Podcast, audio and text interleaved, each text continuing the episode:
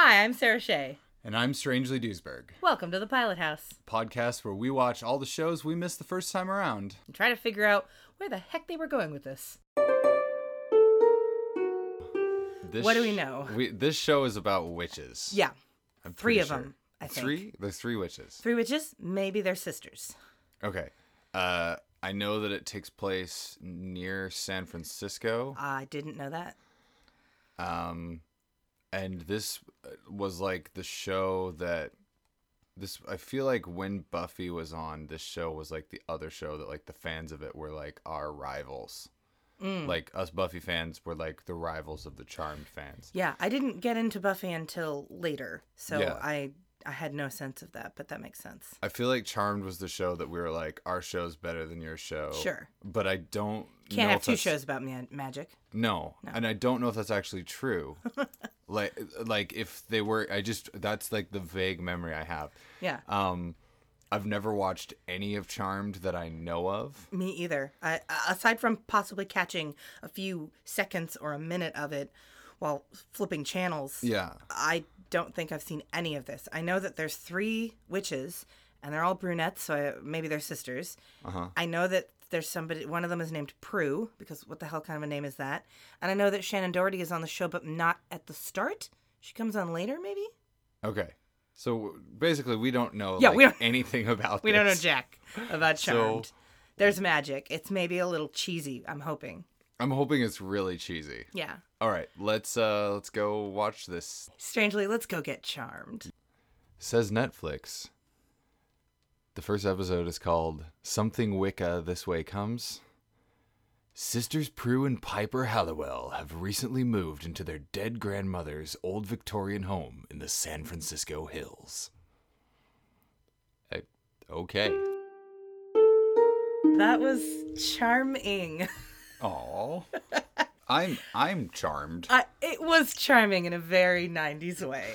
It is so 90s with the belly shirts and the spaghetti straps. But also early 2000s because like on Well, Six sure. Feet Under, all It's- the ladies dressed that Yeah. way as well. Well, I mean, that's it was 98. It was Yeah. a it was a liminal mm, time. liminal time. A hot take. I gosh, it's everything I thought it would be. I mean, it's everything that you would expect out of a, a like late 90s WB supernatural show. The first couple of lines out of every character's mouth was less like actual human speech and more to convey exposition, but it managed to do both. As a chef who is aspiring to get hired at a restaurant. Yeah, yeah, it's like every everything they say. Like, well, you know, what about Phoebe? Look, our sister moved to New York, to, you know, and I don't want to see her. It's like it was every line was, you know, Yeah. getting that point across, and the effects were cheesy, and it was just they there were tropes right and left. It was everything I thought it would be, and not in a bad way. That- yeah, that being said, I felt that everything was like my hot take on it was it was used to very good effect to establish the world, the rules of the world, and the vibe. They clearly knew their special effects didn't look great, but you know what's going on. I mean, it's one of those things where we get into the era of giant CG swoopy camera battles, geography becomes so unclear. And sometimes just knowing like, okay, he's there, she's there, his face is 90 CGI CGI-ified. also with a pilot, a lot of times they'll get better with the effects later. True. Or they haven't quite figured out what they're doing with the look or whatever of, of certain things. So there's, you know, a little bit of leeway there. But yeah, I, I mean it was it was fun. Yeah. It's everything we thought it would be.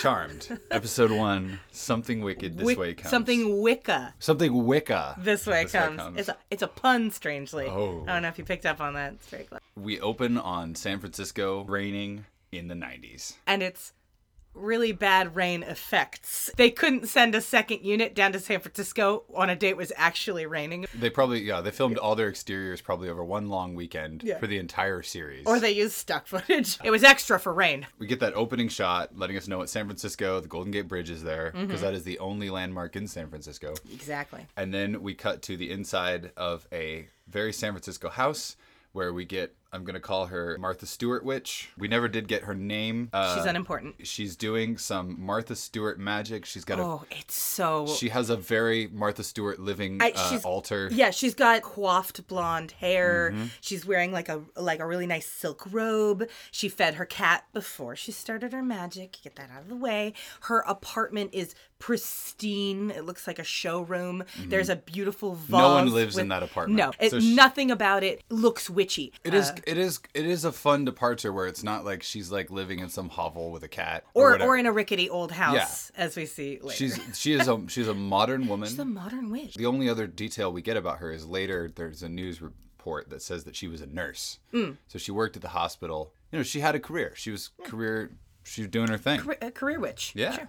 She she lights all the candles with her fingertips because magic. I want to say you made fun of the fact that lighting candles with your fingertips seems like a waste of magical energy, but for the show, it conveyed really quickly real magic is happening on this show. Yes. She's not just, oh, I'm in touch with the earth and I'm just going to like, you know, do a that's not the kind of magic we're dealing with. She is literally lighting candles with her fingers. They get it out right across. Yeah, there's a lot of magic in this world. This is not Yeah. like some George R. R. Martin business where it basically will wreck you forever if you do one magic thing. Yeah, Like, this is just, you know, and so they got it immediately. There you go. That's true. So she's doing the worst chanting ever. It's very monotone, and Uh, a mysterious figure is watching her from outside in the rain, and wearing she- black gloves and a black trench coat because they wanted to convey Yeah. with every aspect bad guy.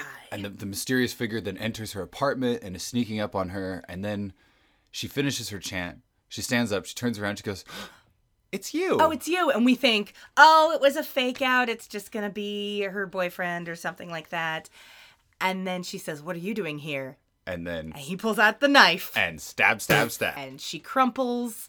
He walks out, and we're like, "Oh, double fake out!" then we cut to a big old house on a hill. Piper, one of the sisters, arrives home, and she's drenched from the rain. She's home late because she was shopping somewhere. Uh, she was shopping in Chinatown for special stuff. Which because establishes that she's a chef She's a and chef. she's trying to get a job as a chef, auditioning as a chef. So immediately her excuse for being late is exposition. Love it. uh, Prue, her older sister, Is trying to fix their chandelier. Her action explains that they're still working on this house. the sisters have like a pretty good relationship. They're kind of chatting about things. Prue says, "Look, I found our old spirit board in the basement because Yeah, they please- can't say Ouija." Ouija board because Parker Brothers will sue. This is a gorgeous handmade Ouija board. Well done, props department. Presumably, this is going to be a thing for the rest of the show, but still, it was a beautiful. It was like a slice of an old tree. It that is the best looking piece of production design on Yeah, this entire it has show. the, uh, the engraving. All the letters are engraved. Really well done. the girls kind of seem ambivalent about it, like, "Oh, it's our old board." Like that. Oh, from what we used to, we used to play when we were kids, and oh, I found it in the basement. They flip it over. They flip it over, and there's this ridiculously large engraving on the back, which is some cryptic message from their grandmother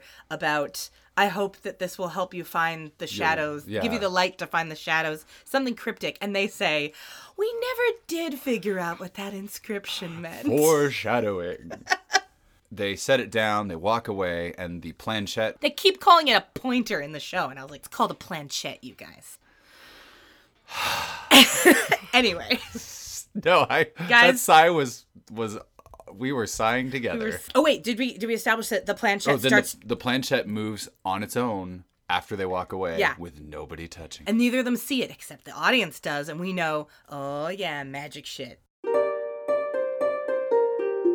Opening credits. opening credits just the 90sest the late 90sest sitcomiest wbist intro credits random snippets of footage from the show the characters turning around and making a face at the camera and but not not straight to camera not No. full It's house just- style it's this- this- clips from the turning show clips from yeah. the show facial expressions that convey what the character is like Random monsters, bugs, close-ups of candles being lit and various other vaguely witchy things. and then right in the middle of it, there's a shot that is a close up of a lady's thigh Yeah. as she pulls the skirt down. That was the weirdest one. Just in case you didn't know, the show will be sexy as well.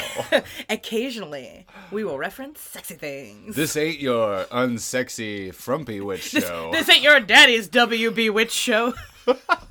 Everything else was pretty much straightforward and Yeah. either conveyed witchiness or showed the characters' faces, Mm-hmm. characters reacting to things. In that opening credits, we get the the three main witches: good-looking, stock, late '90s guy with spiky-ish hair. Yeah. The not David Boreanaz of Yeah. the show, and then a black guy who seems to know the not David Boreanaz guy. So those were the five that I noticed in the opening credits. Those Yeah. five people, and the the black guy and the white guy, the two male characters, seemed to know each other already because they were portrayed as like hanging out in the opening credits. Oh, there was a Oh, I was shot like- of them. I was not sitting even- at desks together, wearing crappy ties. So they're, we know they're cops. They're cops. I was not even paying that close attention. I was just drinking in the 90s ness of it all.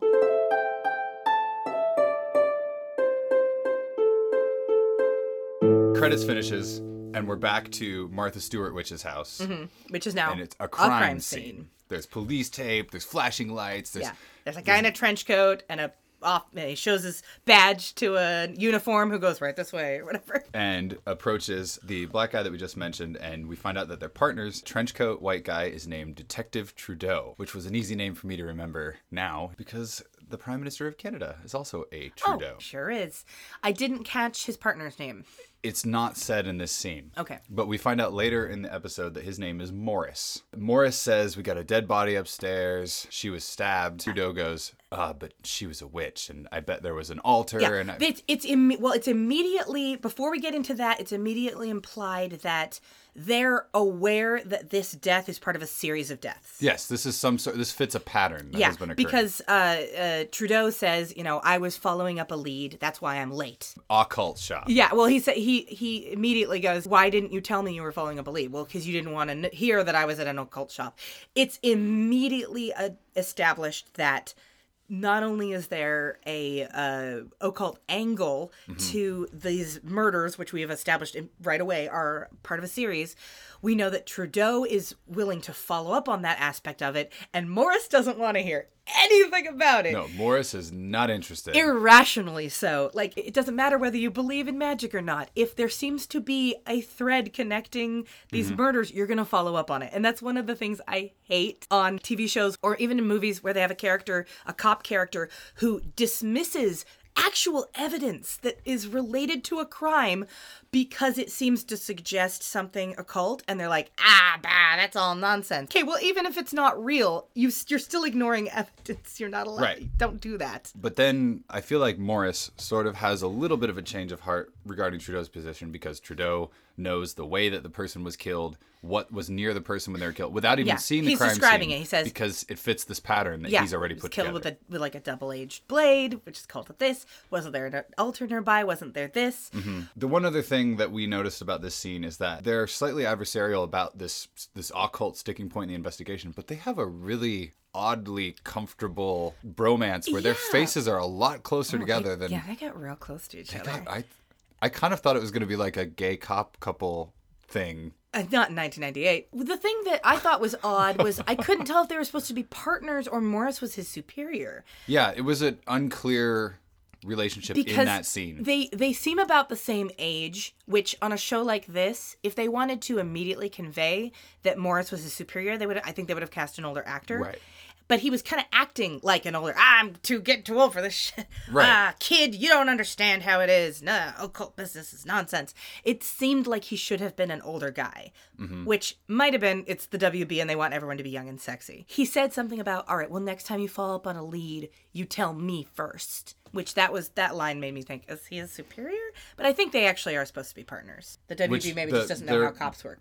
Right at the end of that scene, a reporter a reporter approaches him. walks up and says, "Yeah, I'm from the whatever Chronicles. You care to comment?" And he said, "A woman was killed." End of story. Yeah, and he no says- comment basically. Yeah. No He but he repeats his partner's line, and the reporter says, "Yeah, but this is the third one in th- in Right. three weeks." And they have a little, just a little bit of tension there. So then we cut back to the girls at the house. Mm-hmm. Piper is saying that they should get a third roommate because it's a big house and they, they need a little bit more money coming in. But it's obvious immediately to me anyway. She goes, "So I was thinking we should get a roommate." It's obvious she's actually talking about something right. else. And Prue says, Who? And Piper says, How about Phoebe, who is their third sister? who we've established already is not around. Prue says, No, not Phoebe. And besides, Well, she's she in New York. she's in New York. Piper says, "Well, actually, she's not. Uh, she's moving back here." And oops, I kind of already invited her to live with us. And oops, I've known about this for a couple of weeks, and oops, I only mentioned it to you this very second, which is right before Phoebe strolls right in. It's So she strolls right in. timed. Prue is pissed. Yeah. As if to underscore Prue's already annoyance, sort of not quite having it that Phoebe is there. The first thing Phoebe does is say, oops, the taxi, and imply that she can't pay for the taxi, that she's just had bring her there. Yeah. So Piper runs out to pay for the taxi, grabbing Prue's purse. Which that was that seemed like a Phoebe move. It seemed weird. Like she goes, "I'll take care of it." Grabs a purse, and Prue goes, "That's my purse." Piper just goes like, eh, and takes the purse. Oh, that's right. Then, then Phoebe says, Phoebe I'll pay says, you back. "I'll pay you back," which is a nice gesture, even if Prue clearly doesn't believe her because they've got history. It seemed like a weird move for Piper considering the rest of the character. But Yeah. It did seem like the first time you see all three of them interacting, I was getting a very sister vibe from all of them in terms of how there was all this weird hierarchy of interaction and everything. Oh yeah, for sure. It felt very family very quickly, And I which they that's- n- nailed it. yeah, that's where we had the conversation about who's oldest, who's youngest. Right. We paused the show there and we're like, okay.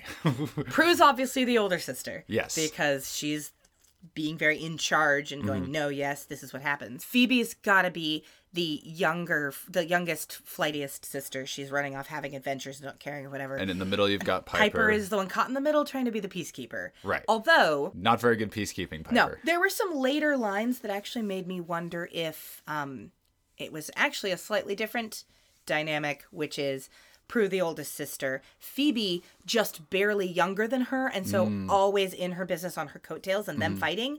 And baby Piper is the one who's like, "Can't we all just get along?" That can be that can Right. Hmm. be a thing as well. That was that's a little more like my brother and sister and I. Right, right. so then Prue immediately thinks that Phoebe is just there to get them to sell the house so that they can Yeah. all just get some quick cash money. Yeah, she immediately goes, "We're not selling Grams' house. It's their their grandmother's Yeah. house that they're living in." Which and Phoebe, immediately is like, "That's why you think I came no, home." That's not. And it reads as genuine. She's not like, "What? Why would you think that?" It's Right. She is actually like, "How There's no you." pinky going to the corner of the lip as she says that. Yeah. And then the last thing we see in this scene is all three girls kind of storm off in different oh, directions. Oh no, there's a very important plot point which is just spouted oh, right Oh, that's out right. with So- no ceremony. Phoebe says, "I didn't. I never touched Roger." Right. So and Prue gets annoyed at that, storms off. We Yeah. because instead of continuing that conversation, Piper comes back in, interrupts the conversation. Yeah. But the the two pieces of information we get out before Piper interrupts is Phoebe says, "I never touched Roger. I know that that's what that Armani wearing slug of a man or whatever however Yeah. she describes him Stuffed shirt. said stuffed shirt said,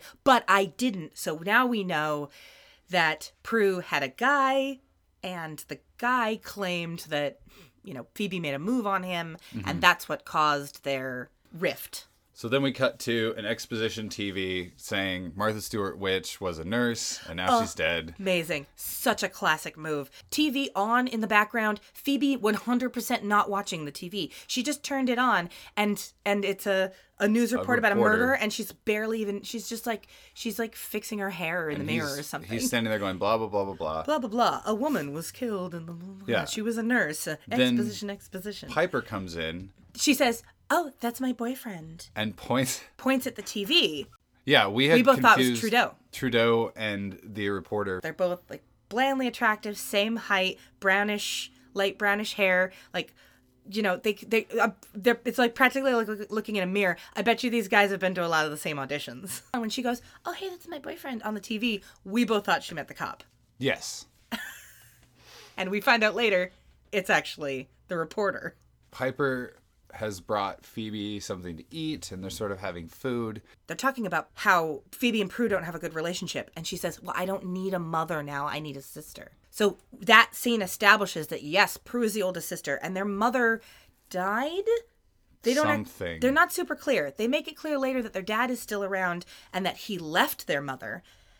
They talk about their mother in Right. the past tense later in the episode, but they don't establish what happened. As far as we can tell, their mom died when they were relatively young, and Prue is described as practically sacrificing her childhood in order to raise the two of them. Although they were also raised by their grandmother. Unclear, but There's but a lot of role ambiguity Yeah, I'm that not. seems to serve each scene as opposed to establishing a coherent That is a good point. timeline. What they're mostly trying to establish rather than a plot is the characters' Right. interactions. Prue acts like she's their b- mother, and that's what Phoebe doesn't like. She goes, Well, I don't need a mother, I need a sister. She does establish, like, why didn't you tell her I was coming home?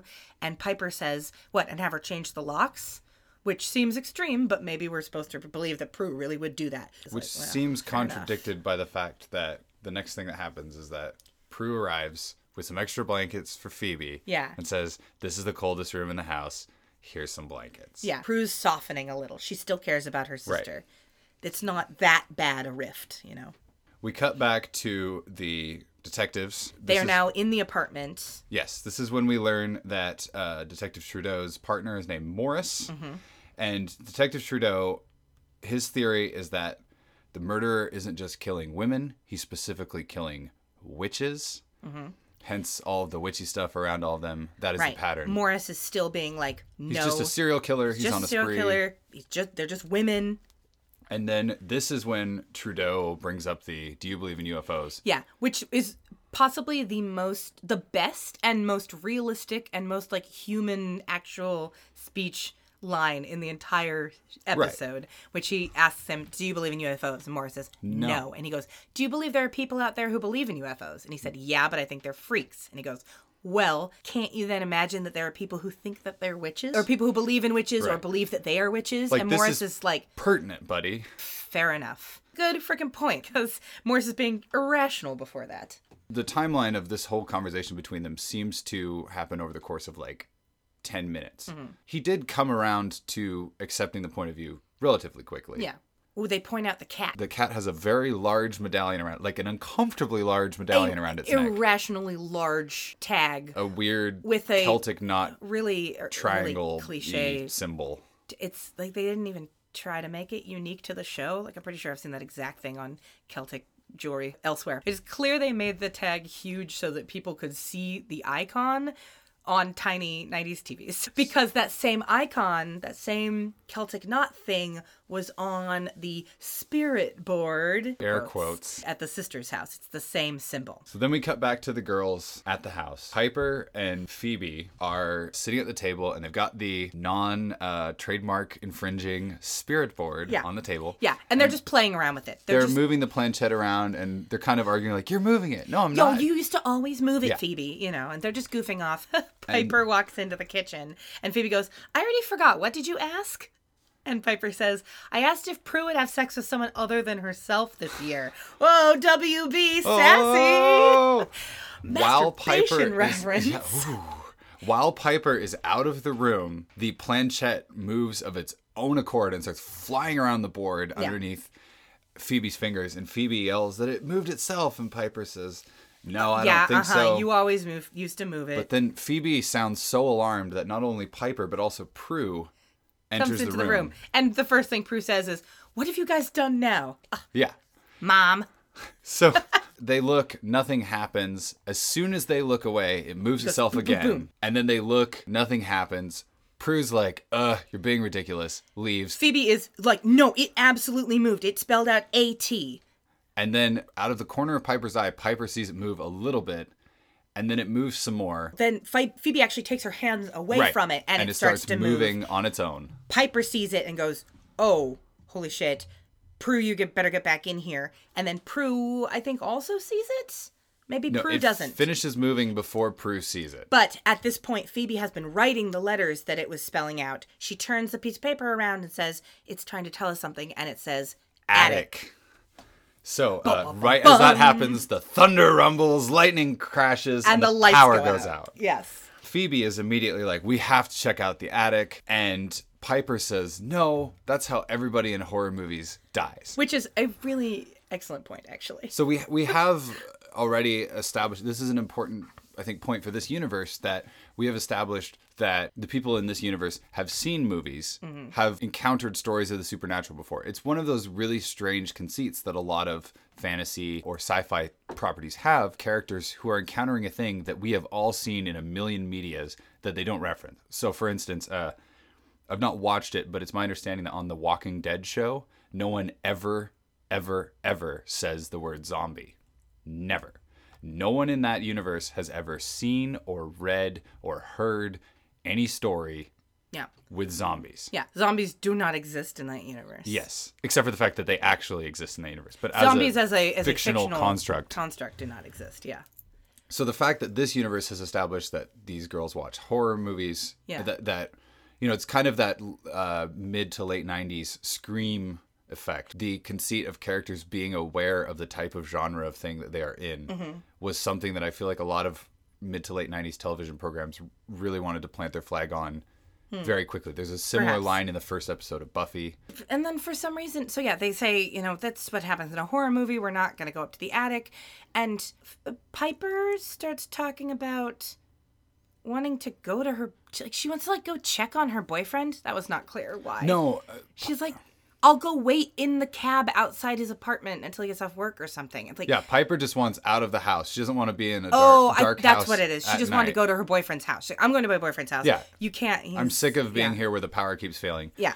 Uh, Prue wants to go down to the basement, which also not a good idea. Well, but it's it's but it's more rational. she rational. wants to check the go to- fuse box, yeah, and she needs someone to fuse hold the flashlight for her. That's so, what you do. Piper says, I'm not going down there. Take Phoebe. She can hold the flashlight. And Phoebe Right. says, uh uh-uh, uh, i am taking this flashlight right up to the attic. Her reasons for wanting to go to the attic are I'm not waiting for some handyman to open the door because they've established that the door to the attic is stuck and they have not been able to get up there in the three months they have been in the house.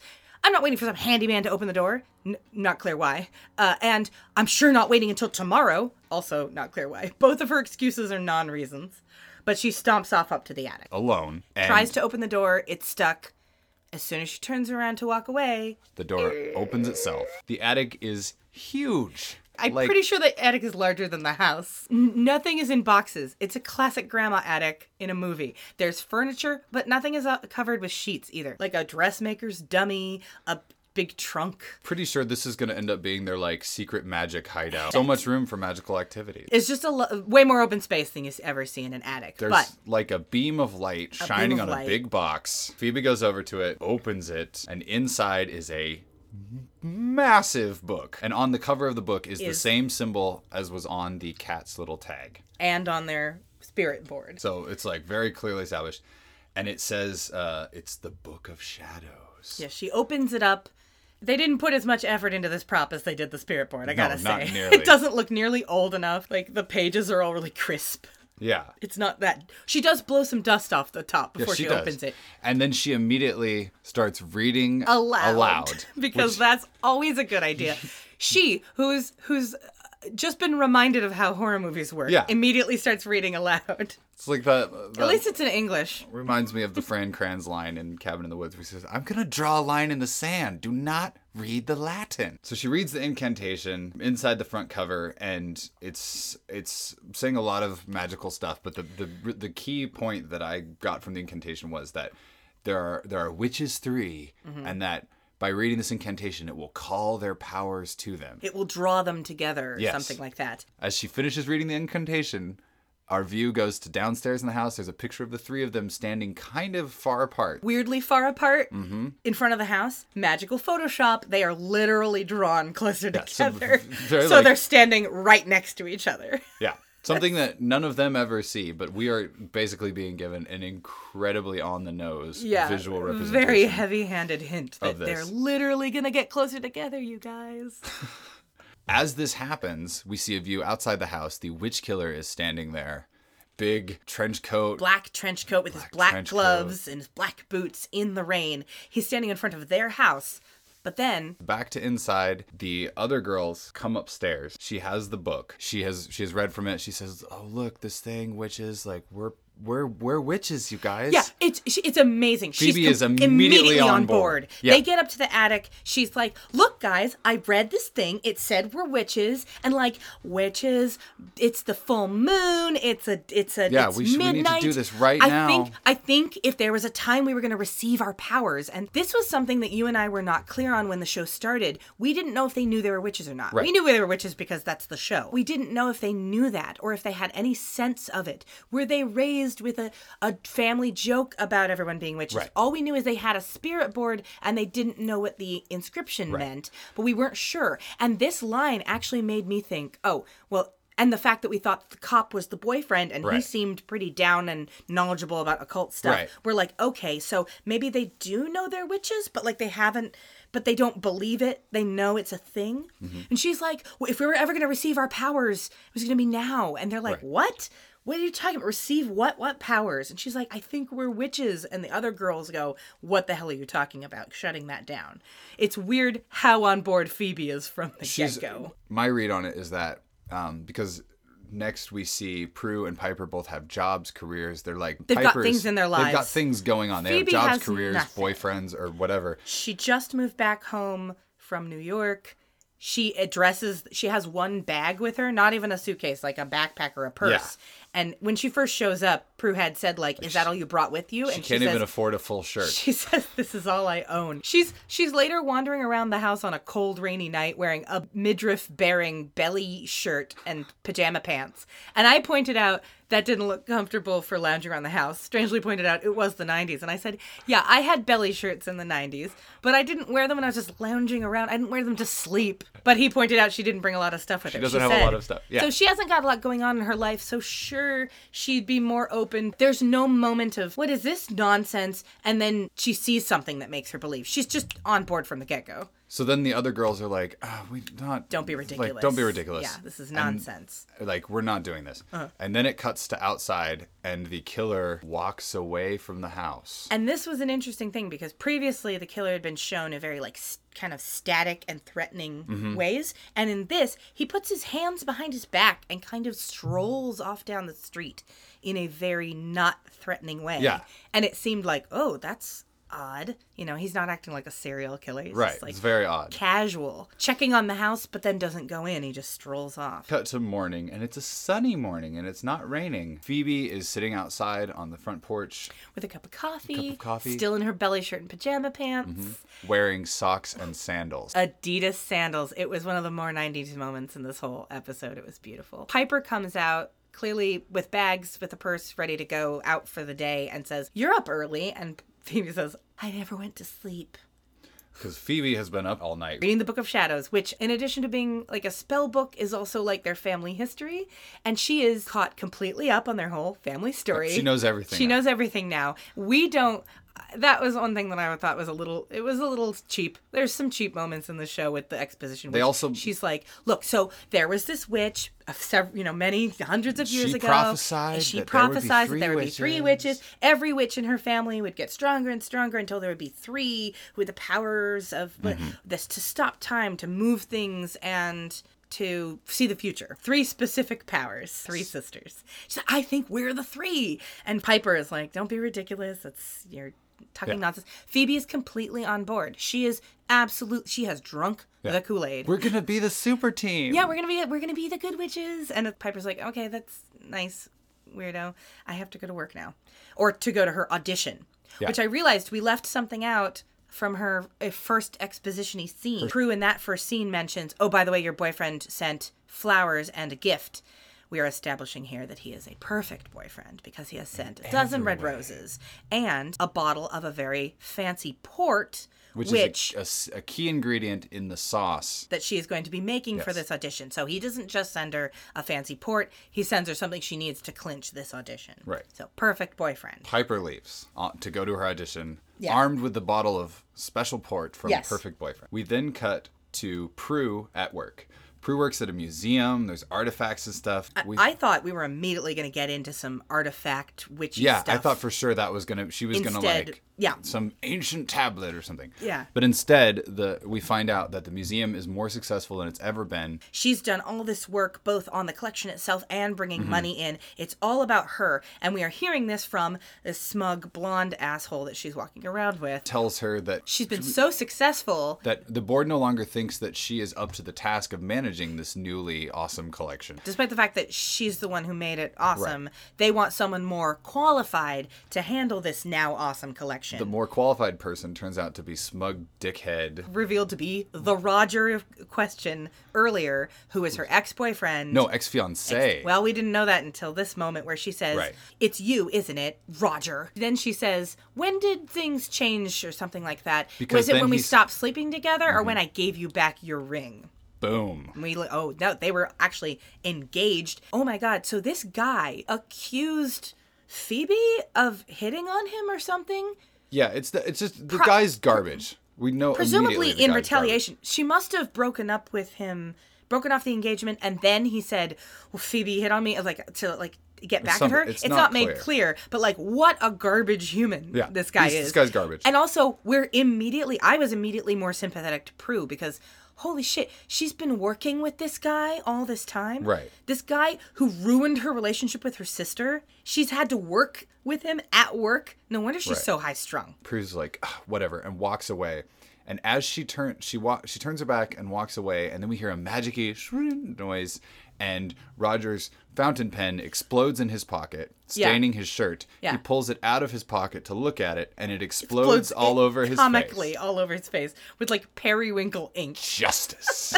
which you know we're is our first hint of magical occurrences and i love that there was a magic noise when it we got a sound effect just so we were definitely sure. look guys this was magic. Magic. this wasn't karma So this was a really quick scene. It cuts to Piper at work at her chef audition, quickly kind of finishing up a thing, it and then weird she actually looked like really cash like she didn't look like she was in a hurry at all i thought that was a badly shot scene but she's she's pouring the port she's about to add the port to the sauce Right. and a cartoonish french stereotype walks in he says, very handsome Right. with dark hair, and he walks in. Your time is up, Miss Halliwell. So I know this is not intentional. He was supposed to be actually French, but the way I read the scene is he is just some American asshole who talks that way because he thinks if he's a French chef who sounds French, he'll be cooler. Head Headcanon accepted. That's Good. better than to imagine that this is an actual French person. She's like, oh, well, I. And he's like, yes, your sauce, blah, blah, blah. He's talking over her and doesn't even listen to her long enough for her to explain, oh, wait, but just just let me add the port. I didn't get a chance to add it yet. He goes, ah, yes, the port. She goes, oh, but the port. He goes, yes, without which the sauce is a salty marinara that tastes like it's from a women's magazine. He's so cartoonishly awful. And I sincerely hope that he is in every episode. Yes. because presumably she gets the job. Because Yes. what happens next? He's put, he's gotten some of the pasta And he's about to and the it. sauce on his fork, and she's like, "Wait, no!" Time freezes. She spends almost an irrational amount of time waving her hands in his face and going, Trying to figure out what happened. Then she realizes, I don't know what's going on, but, But I can use this situation. So she uses a turkey baster to get some of the port and sprinkle it just on the pasta that's on his fork. I don't think that's how cooking works, you guys. You can just like sprinkle a little port and it'll taste like it's been cooked into the sauce, but fine. Time unfreezes. He takes a bite and is like, mmm, magnifique. His demeanor changes. He's like, no, this has Oh, this is changed my life. Yeah, I don't think, I don't know if he says she got the job, but she got the job. It's obvious, yeah. So then we immediately cut back to Prue at work at the museum, Mm-hmm. And she walks into Roger's office. Roger is on the phone talking to someone using Prue's own words from the earlier scene, but making them about himself Right, instead so of about like, her. "I found these I'm the one who put the these I got this investors together. I got this collection together. We all know who's really responsible for all of this. And as he swivels around in his chair, sees Prue has been listening to him this whole time. He and it's like, "I gotta call you back." And she goes, "I quit." He tries to bully her. tries to bully her. He tries to he he you know a flurry of activity where his character can't even decide what he's doing. He bullies her. He threatens her. He tries to make it up to her. He tries to sweet talk her. He's he's throwing everything at the wall in a very jumbled way. It's not But it's clear that it's, it's not working. And she also makes it clear that he doesn't actually know anything. He's been taking credit for her work this whole time, and he doesn't know anything about it. Because she goes, "Yeah, I'm sure you'll be able to sift through the you know six- 75 CD-ROMs. yeah, and he goes, "Ugh," freaks out. And the 80 pages of research I left in my office, he looks panicked. And we know this guy doesn't know anything. He's been taking all the credit. She's been doing all the work. So she bounces She leaves. She's out in the hall. She's gone. Same magic sound. His tie starts choking him. to the point that he struggles to his desk and has to cut his tie. Tie with a pair of scissors. and somehow the action of cutting his tie makes him flip over backwards in his chair and land on the floor. Comic justice. Then we go back to Piper. She's in a phone oh, booth. Oh, she's in a phone booth trying, trying to to call, call Phoebe, 'cause she's Phoebe like, because she's like, "Whoa, some magic shit just on." happened. She can't get a hold of her. Steps out of the phone booth. and immediately there's perfect boyfriend, except it's not the cop. And we had to pause the episode to go, oh, wait. It's the reporter. It's the reporter because they start talking and it becomes obvious he's the boyfriend. And it took me a few seconds to go, why does the boyfriend look different in the scene without his trench coat on? Oh, it's because it's that other blandly attractive, light brown hair, dark blonde hair, vague white guy actor. it's kind of odd that he's just there. And he says, Congratulations on your audition. And she says, Well, how do you know that I passed? He said, You passed. Your recipes are so great. You made your specialty, and anyone who could taste that would know. It's like cheesy, but it's still kind of like, okay, he's supposed to be perfect boyfriend. What I thought was odd is that if my boyfriend showed up to where he knew I had ju- just had a job interview and said, I came to congratulate you on the new job, I would have been like, well, that was very optimistic of you, but luckily you were right, I did get the job. I wouldn't go, how did you know I got the job? I would think he was just being positive. Hey, I came to congratulate you. You did get the job, right? You know? Instead, she acts like, he knows things. They are so wholesome. It's disgusting. Yeah. And then he says, like, I know that you got the job because you made your specialty, and anyone who tastes your specialty would know that you have true talent or whatever bullcrap. And this is the point where a normal person would put their arms around their girlfriend and be like, I know you're really good at stuff. Instead, they're just standing there like Yeah. teenagers at prom, and she's like, You know, it turns me on when you talk about food. And then they hold hands, and he goes, Mmm, burgers, pizza, and then they smooch. Yeah, like how are Very those that like wholesomely. she's supposed to be this great chef? Who I think does it was good a food? joke. Maybe it was I- bad yeah, writing. It was just, uh, ugh. And then in that moment, I said, I'm gonna call it. I'm gonna go ahead and call it now. yeah. He's the killer. I went, you know what? You're right.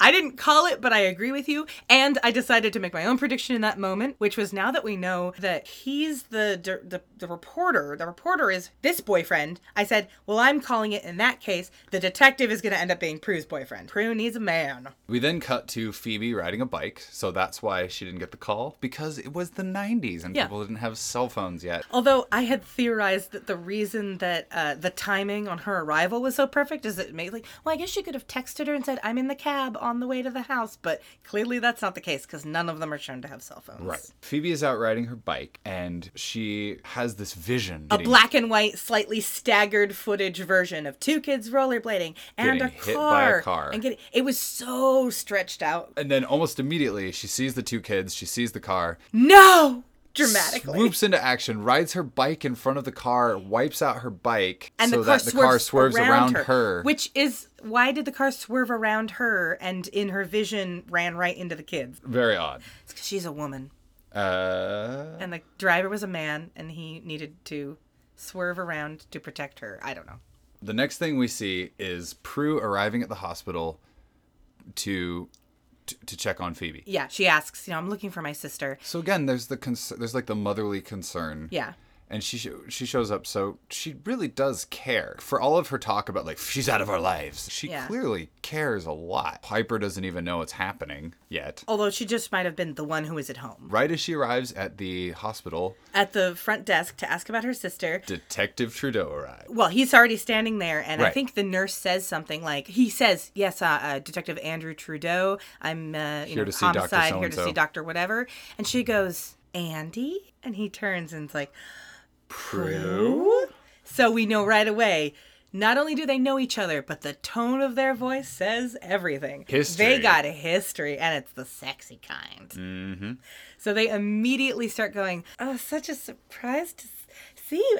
How, how are you? Oh my gosh, so heavy handed. And I went, Yep, called it. He's going to be the boyfriend because they obviously used to date. And then he kind of says like, "Well, see you around," and they're about to walk away from each other, and he goes, "Wait, Yeah. let me buy you a crappy cup of coffee." Yeah. Ah. So he buys her a cup of coffee from a vending machine. They continue to chat. She had said, I thought you moved to Portland. And he's like, Yeah, well, I came back. And then he says, How, are, you still, with Roger? And She- How did you it know? And he goes, Ah, I just I asked around. Uh, and she's like, You checked up on me. It's vi- all very. He obviously they used to date. None of this is actually said, "Right." even by the end of the episode. Mm-hmm. But it's made really obvious they used to date. He's not over her. He's been checking up on her this whole time using his detective abilities. Or he could have called her sister. It's eh, not. it's, not, made, totally clear. He, he didn't like run her An her APB name. or something. Yeah.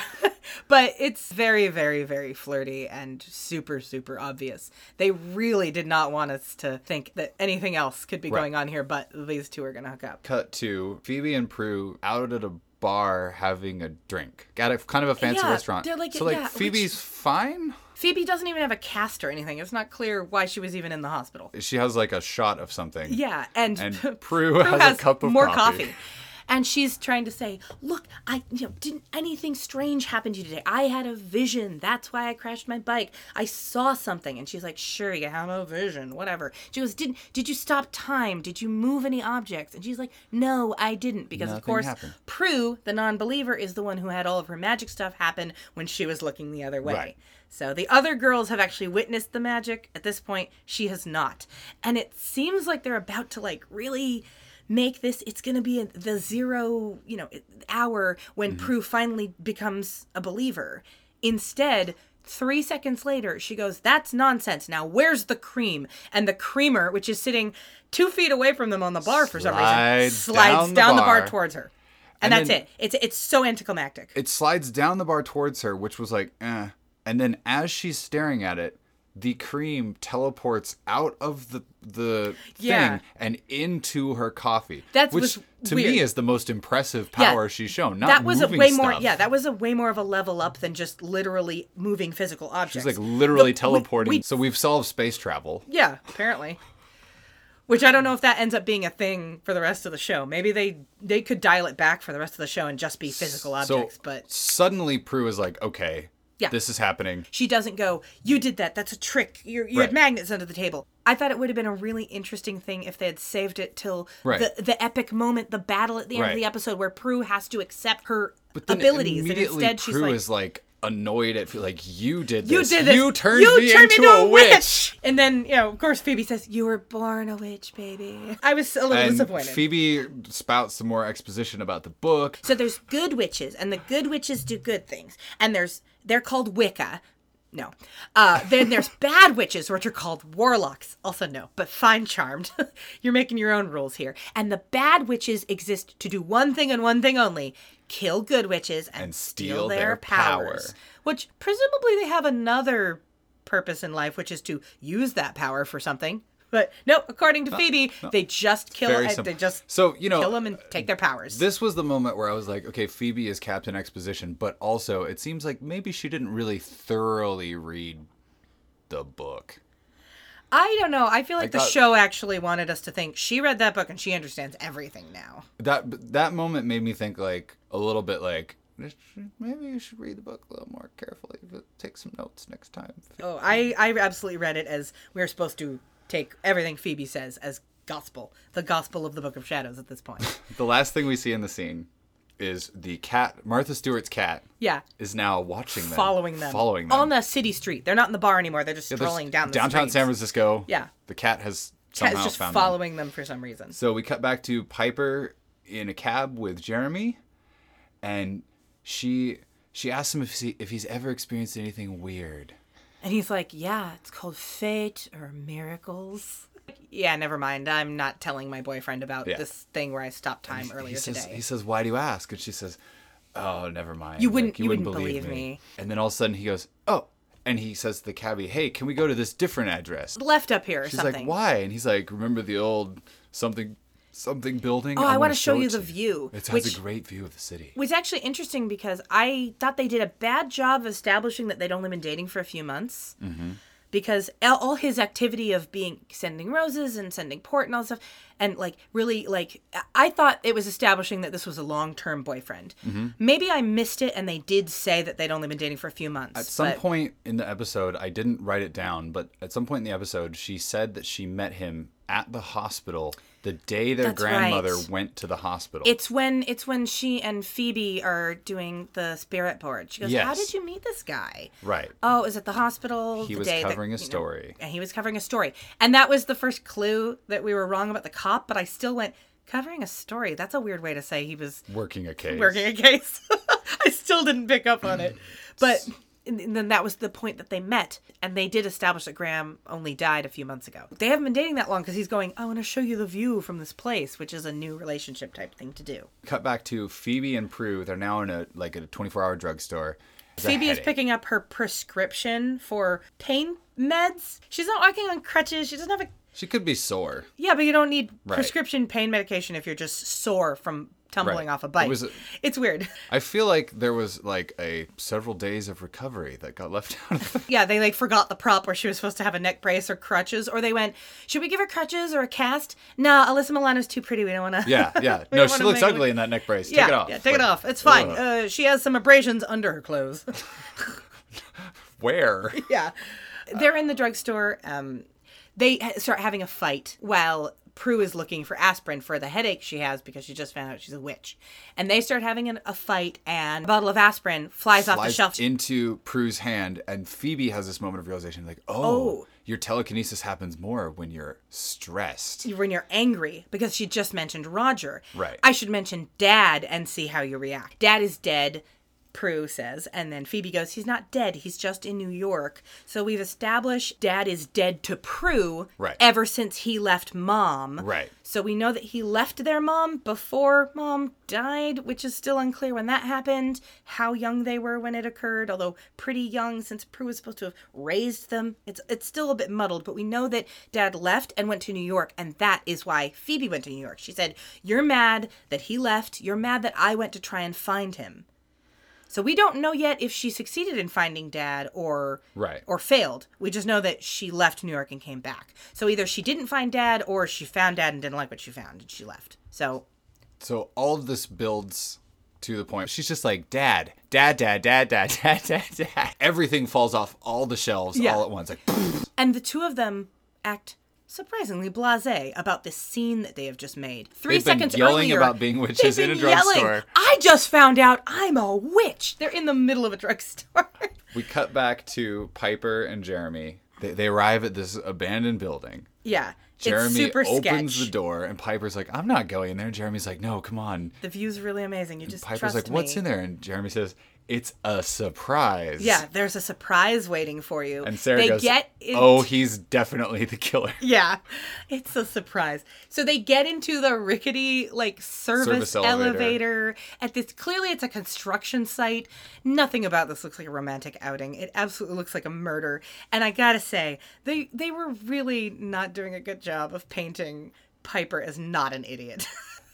So the elevator starts going up. he says something casual. They're still just chit chatting like normal humans, and he says, "You're gonna love your surprise. I bet you'll tell Phoebe and Prue about it Right. as soon as you see them." Which was a weird thing to say. Which she noticed. But she's she- like, I didn't tell you Phoebe came back. But again, just like with how did you know I got the job? Right. She goes, I didn't tell you Phoebe came home. It's just she's immediately suspicious of him instead of being like, why didn't she tell him? That Yeah. seems weird. It seems weird that she didn't mention to her boyfriend that her sister, her third Right. sister, came home. But she goes, I didn't tell you she came home. Tell you Phoebe came home. It's absolutely irrational that she Right. wouldn't have told him. But that needs to be true because That he is then the moment goes, when he goes, oops, oops. and immediately Pulls pulls, out out, the knife. knife. Yeah, it's like all he had to say was, "Yeah, Dad, you you did. You said she came home. She came home from New York. Didn't you remember? You said it the other day." It would have been so easy for him to just Right. just a little But then he- smattering of he pulls out his knife He immediately pulls out the knife. She's like, What's that? What's yeah, what are you what are you doing? And he says, This "Is this your surprise?" Yeah. And he's like and then he tells her he's collecting powers. Yeah, And to he show im- that he has collected powers. He holds up his hand, And, and, all five of his fingers are candles. little flames, flames. coming out of them. He, he just immediately turns. He- Yeah. He doesn't even bother to try and cover. He just goes, "I am a warlock, and I kill witches, and I'm gonna." I've been waiting for months. I knew as soon as that old witch died, their Grams, Right. that you would soon be receiving your powers, and I've been waiting for months. So that does explain why he hit on her. He already Right. knew that their grandmother was a witch. Found out that she was dying. Apparently, somehow knew that that, that means her the powers would be passed on Right. to them um and that that's why he hit on her well which i i did think was weird she tells the story earlier about oh i was weeping in the cafeteria and oh, he, gave, me a napkin, napkin. and phoebe says how romantic and she goes well it was because the napkin has number on it and i thought that's tacky giving a girl your number while she's weeping in a hospital Yeah. you don't know what she's crying about. Like she, she there's so many reasons someone could be crying in a hospital. Most of them don't open the person up to receiving a stranger's phone number. But now we know why he's been courting her for these last three months and Right. acting like a perfect boyfriend. So it's it's all It's all, all been come to a head. to try to get the three sisters. So he goes for the stab. And she goes, No, boom, Freezes time freezes again. time. Instead of her immediately going into panic, fight or flight mode, and Running away, running away, anything. she has another moment of, oh shit, I stopped time. You've already done this once. You've, this should not be a surprise. Anyone, and I think also anyone in that moment, they're about to be stabbed by a crazy person. Would start to get away. They would run. They wouldn't care about, oh my gosh, did I, am I a witch? Did I just stop time? They would start, she goes, okay, okay, what do I do? What do I do? She wastes all this time going, I guess I'll try to climb out. So by the time she gets halfway out of the elevator, he's in motion again and grabs her foot. So that was confusing because he was in motion again, grabbed her foot, but the elevator didn't start moving. Oh, yeah. So she kind of manages to grab like a piece of wood and hit him across the face. And he goes, and he falls back into the elevator and she runs away. Cut back to the house. Prue and Phoebe are at home. They're looking for Piper. They're like, Piper, where are you, Piper? And the cat is now in their house. Well, which- she's she said, "Well, she's not here unless she turned into this cat. How'd the cat get in? I don't know. Somebody left a window open. Yay, They just they have a cat now. They it's their cat. It's, It's, fine. it's a cat. Yeah, I mean, I guess whether or not you own a cat is really more up to the cat. yeah, So that tracks. Yeah. Right as they're like, well, where, where's where where's Piper? Piper bursts in the door and goes, "Oh my gosh, because Jeremy's lock, warlock." lock the doors. Lock all the windows. Oh my God, He's you're in danger. He's coming for us. He's coming for us. He's a warlock. And then we cut back to Jeremy. He somehow has been stuck in the elevator all this time. No, I think he was knocked out by her. She knocked him in the head with a board. Okay, well something happened. I think he was supposed to be just knocked out. so he was knocked out for He, like uh, he presumably an hour. I well, she ran home. It's TV magic. People can be knocked out as long as it's unclear dramatically con- convenient. Right. So he gets up and staggers to the door and mutters, "I'll get you, you bitch." and then off he goes to to get to that to go after them. Cuts back to the the house. It's pandemonium. Everyone's running around saying we should call the police. No, the police won't believe us. Who should we go? Like, what are we gonna do? we have to read the book and find out if it says anything about how to neutralize a warlock. Phoebe comes running downstairs and goes, "I found the answer in the book. It's our only hope." They immediately are up in the weirdly spacious attic where now it's where they're doing their ritual. They've set up a bunch of candles. There's a funny bit about we're short one candle. Oh, I found a, a birthday candle. Perfect. Well, I guess Gran was a little short on witching supplies.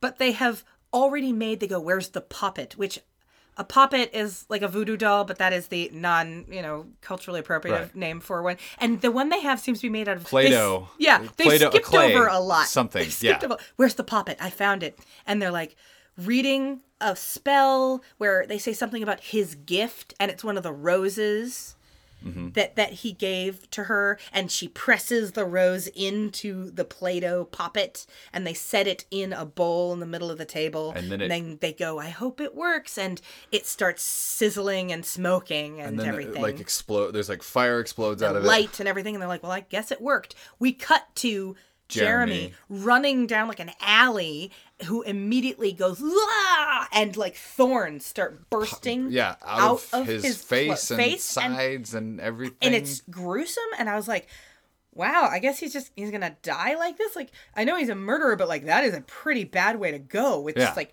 thorns. I don't think the girls realized that they were like right. killing Doing- him in a gruesome Yeah. way. So then he kind of falls over, but then he gets back up and is like, and keeps running. Got thorns coming out of his face. and Cut back running. to the girls.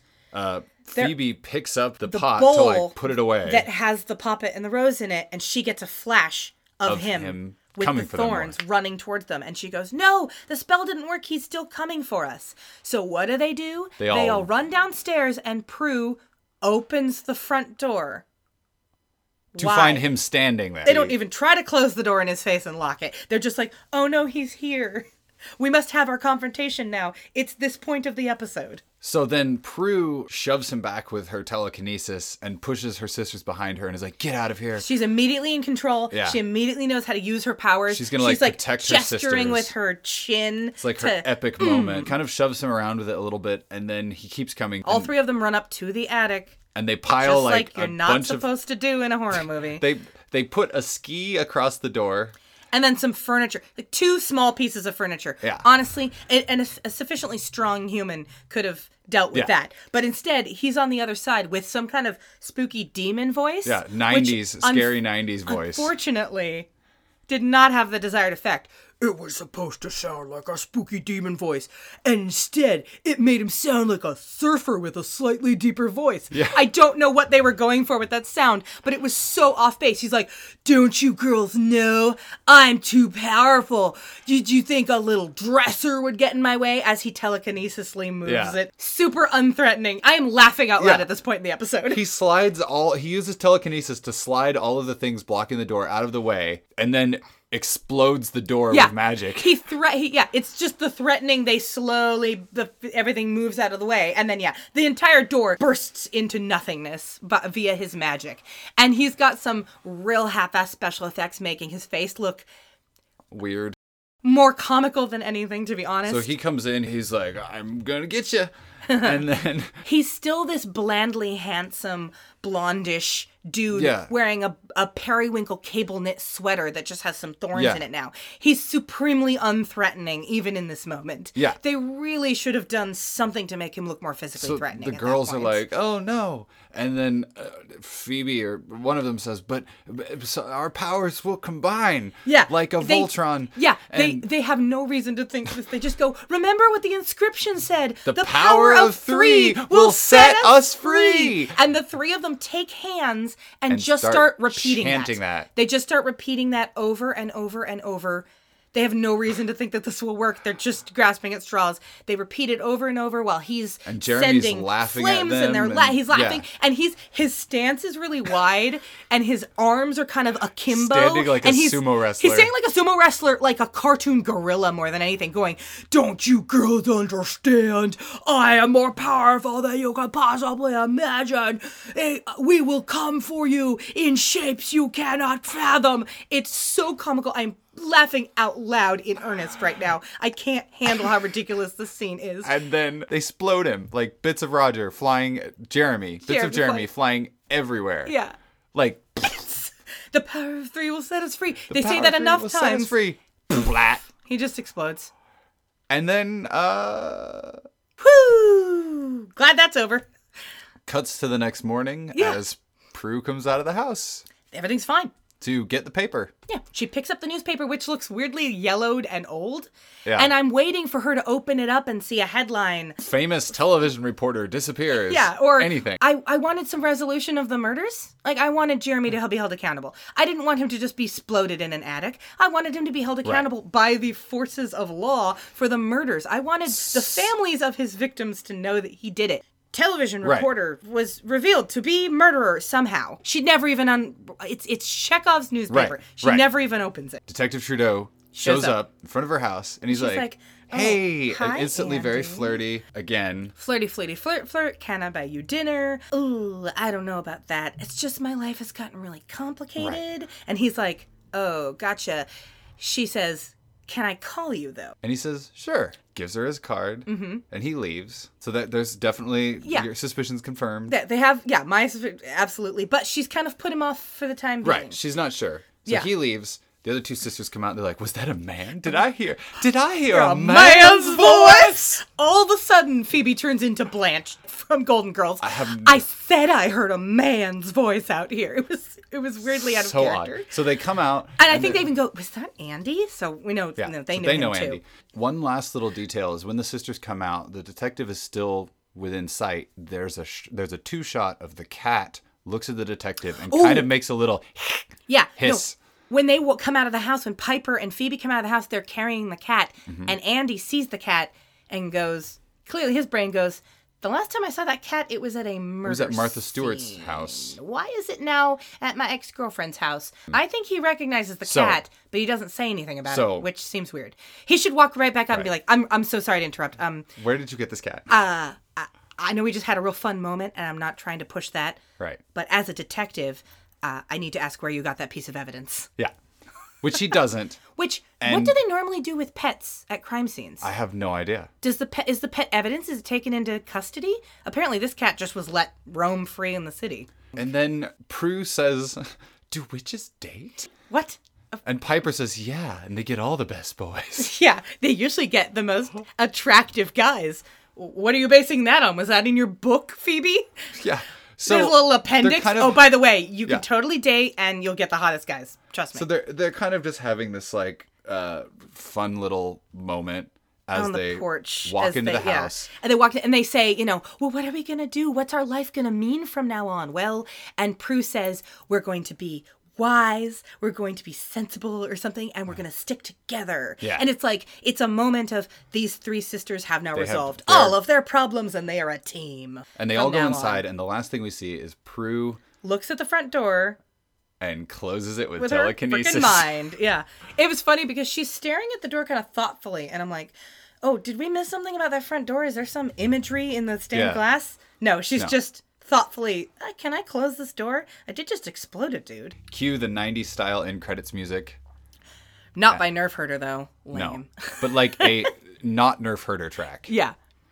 And, And, uh, that's the end of our show.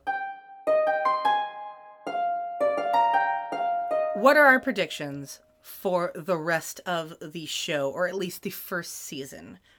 I honestly think the the most the most like interesting conflict that may happen is that you've got uh, Detective Trudeau and he's interested in rekindling things with Prue. Prue's interested in rekindling things with him. Prue has just straight up killed a dude with magic. Like she exploded him. She doesn't seem at all bothered. Like I mean, clearly he was evil, but that's the guy that Trudeau has been chasing for Yeah. however long. she she uh, meted out some cosmic justice, but not the capital J justice of the sort that Detective Trudeau Right. would like so to. I foresee that being a conflict. There's going to become a moment I feel where he's going to figure out that magic is the, real. the fact that he's been established in the first uh, his first scene as being kind of familiar with the kind of occult stuff and not dismissive of it, although he doesn't necessarily believe in it, he's he's not dismissive like his Right. partner. And the fact that he sees that they have the cat but does not comment on it seem to be suggesting here's going to be one of the major conflicts of the first season is they're going to start dating or maybe not right away but they're going to keep running into each other and he's going to keep trying to get her to go out with him and he's going to keep seeing hints that they're magic. So I think one of the big reveals at the end of the first season is Andy finds out they're witches. yes. Presumably there will be a big bad of the season, some sort of but maybe not. You know what? Actually, first season they might not have a big bad, considering that they neutralized Jeremy in this first episode. I feel like end of the season is a reveal of not a specific big bad, but maybe they kind of get a, a more like a the villain organization or the villain uh, cult or whatever. Jeremy does imply there are other warlocks who will come after them. Yes. So, So, maybe, that becomes more specific by the end of the season. Yeah. Now that we're thinking about this in terms of a long, season-long arc, I think Morris, Trudeau's partner, Uh-huh. is actually way hip to all the magical shit, and his hugely irrational denial of it is actually because he's trying to put the kibosh on I the think whole topic. I think you're giving the show too much credit. I think he's just poorly written, but could I go could either see way. that. I could see that going that way though, where you have this guy who's like, "What? No, it's absolutely not." Nonsense. I'm actually a warlock. Right. That was something that we noticed a lot. Is like, wow, all of a sudden we know what a poppet is, and we have a poppet, and like, but, Yeah. like, did you prep this? Like, how long did this take? I feel like we're missing twenty to thirty percent of the material that they originally shot for this pilot. I don't. I don't think that they actually shot it. I think they wrote it. Well, because It was written at we- some point. This we was part commented. of the story. We did comment during while watching it. Gosh, they are really quick to accept all this stuff. But hey, they got 42 minutes and they have to be witches by the end of it, so they don't have a lot of time. v- a very breezy pilot in terms Yeah. of the character arcs of the, of them accepting Yeah, it. because they had to accept it. They had to set it up. Which honestly, I think they would have been better off just establishing that they went, oh, you know, those old family stories about us being witches. Ha ha ha. Right. oh shoot it's real Right. that would have been much more believable than we literally had no idea there were witches in our family it's never even been suggested but i guess we'll accept it so i guess i'll travel back in time now and go tell the writers and Yeah. the creators hey uh, heads up this would make uh, the whole thing more believable I think the only obvious ship here is Andy and Prue. They're obviously they haven't made it subtle. That's going to be the one of the main conflicts of the first season. It's the cliff and the ship are the same thing in this case. Yes. And who knows, maybe eventually Piper will meet somebody new. But I'm thinking that I'm not trusting Piper's two. dating life currently. That's going to be more later season for her to find somebody. It's it's going to be all about Andy and Prue for the rest of the season. I feel like the often men- they spend a lot of time mentioning dad. Oh yeah, That's uh, someone who's going to show up and be important later. Yeah, they, it, they made it obvious that Dad will eventually be showing up. I would have guessed, not immediately, but we saw a, a screenshot on Netflix. There's that a looked- thumbnail There's a thumbnail of a, like an av- avuncular looking guy that could be Dad, or maybe not. I think the Dad issue. If I was writing the show, I'd be like, all right, season one, the main issue. Andy and Prue, they're trying to start a relationship while keeping it secret that she's a witch, and that falls apart, and he eventually is brought into the fold by the end of the season. Dad would be a season two thing, but who knows? They might try to do both. Hmm. All right, so that's Cliffs and Ships. Yeah, that's Cliffs and Ships. Final verdict. Will you continue watching? Man, if I'm uh, on the couch eating a pizza and I just want some fluff on Netflix, there is a very strong chance I will continue watching this show. I am kind of in the same position right now. Yeah. Like I I don't see myself immediately watching episode 2. I feel like this is solid enough that I would at least watch a few more episodes Yeah. kind of like if I'm sick some rainy afternoon or something like that. It's definitely that. Uh Yeah, it's going I'm not in like, oh man, this show is amazing. I can't wait. It's not Buffy, okay? Is the is the underlying, the unspoken, the elephant in the room. This is not Buffy. I'm not like, oh, I'm super on board. I'm gonna watch all of this, but it's cute in the way that there's so many shows that you would watch if they were just put in front of you. Yeah. This is one of those. That, It's the Seinfeld of supernatural television. I me. never would have just clicked on the Charmed icon because no, one has ever said to me, "You never watched Charmed? It was freaking great." But now that I'm in, I'll probably watch some more of it. I might not ever finish it or even get through the first season. It depends on how bad the future episodes. Right. are. Something that, from sort of an ongoing writing standpoint, is really appealing to me is the fact that they've built this universe very small. Even the, the way Buffy begins, it's like, this is the Hellmouth. You are protecting the world from Yeah. all dark. Like, immediately, Buffy is the chosen one of all the world. These girls are witches, and, Yeah. but their universe is very small, which I like because. As a as a pilot, this gives you a lot of room to grow, Yeah. or not grow. These are just three witches. We haven't even been introduced to a lot of other people in their lives. Jeremy's been neutralized. We've met this chef who will presumably be a recurring character as Piper's boss, but maybe not. They could so. absolutely retcon that guy into not a regular. There's some other people who work in this kitchen or something. We just have Andy and Morris and Trudeau and Morris and the three sisters, Mm-hmm. maybe this French chef and Roger. That's it. Those are our characters. It's a pretty it's pretty small. They have a lot of room to grow the other people, the other interactions in their life. We don't even know are there we know there are other witches in the city because we met Martha Stewart witch, but we don't know how organized they are. The, uh, Trudeau does point out she was a solo practitioner or Mm-hmm. something like that. So we know there are occult shops in the city, but we don't know what the level is. Jeremy implied there are other warlocks, but he didn't say, I'm the Grand Warlock of the Warlock Union. He didn't Right. establish anything. So this small pilot. universe, small stakes. Yeah, this pilot has given them a lot of room to establish new things. It hasn't answered all the questions. It sounds like we're both vaguely interested if we're Yeah. bored sometime. Yeah. But this is not like I must dig in and find out everything. Yeah. Yeah. If it had been higher stakes and there had been more universe building, I might have been hooked more, but I understand why they didn't do that. Right. They wanted to give themselves room to grow from the pilot, which is actually a smart thing, I think, to do Yeah. with the pilot. So, as a pilot, I think it did its job. All It right. established the universe, it made you interested. I think that's it. Yeah.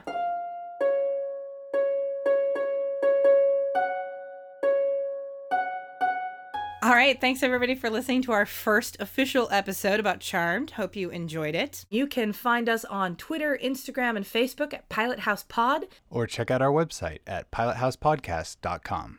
So our next episode will be up on December 25th. It'll be about NCIS. If you've got any holiday travel planned or you need to get away from your family that day, we're here for you.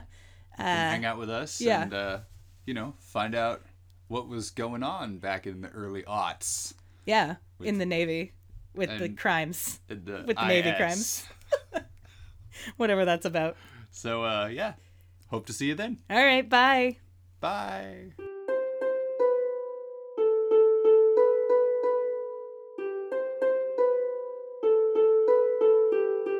Pilot House Podcast is brought to you by Cat's Fur Mattresses.